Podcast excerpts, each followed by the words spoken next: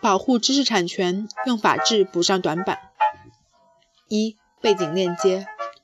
二零一五年十二月，在第二届世界互联网大会上，习近平总书记提出五点主张，其中一点是推动网络经济创新发展，促进共同繁荣。他强调，当前世界经济复苏艰难曲折，中国经济也面临着一定下行压力。解决这些问题，关键在于坚持创新，驱动发展，开拓发展新境界。二零一五年十二月二十二日，国务院印发《关于新形势下加快知识产权强国建设的若干意见》下沉意见，明确深入实施国家知识产权战略，深化知识产权重点领域改革，实行更加严格的知识产权保护，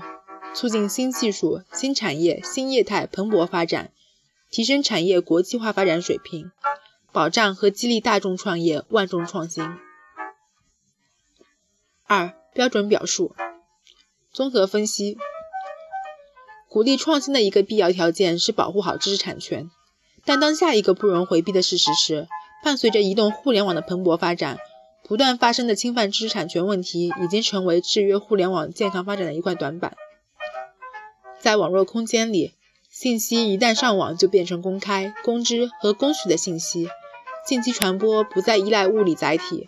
这为侵权行为的发生提供了很大的便捷。同时，由于侵权行为过于普遍、分散、动态，维权成本过高，导致被侵权者望而却步，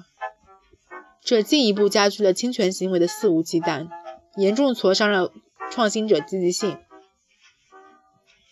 一个国家。尤其是发展中国家不注重知识产权保护，放任企业和个人抄袭、剽窃，是一种十分短视的行为，对国家科技水平的提升尤为不利。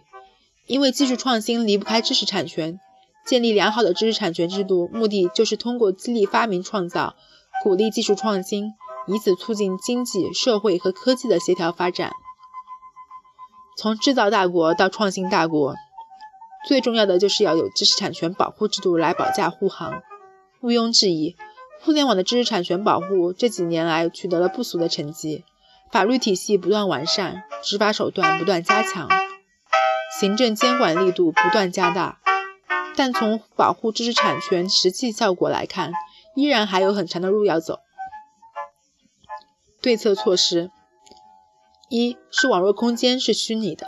但拥有网络空间的主体是现实的大家都应该遵守法律明确各方权利义务。二是法律是保护新闻作品版权最有力的武器只有紧紧依靠法治力量和法治方式补上知识产权这块短板才能让互联网形成生生不息的健康产业生态圈。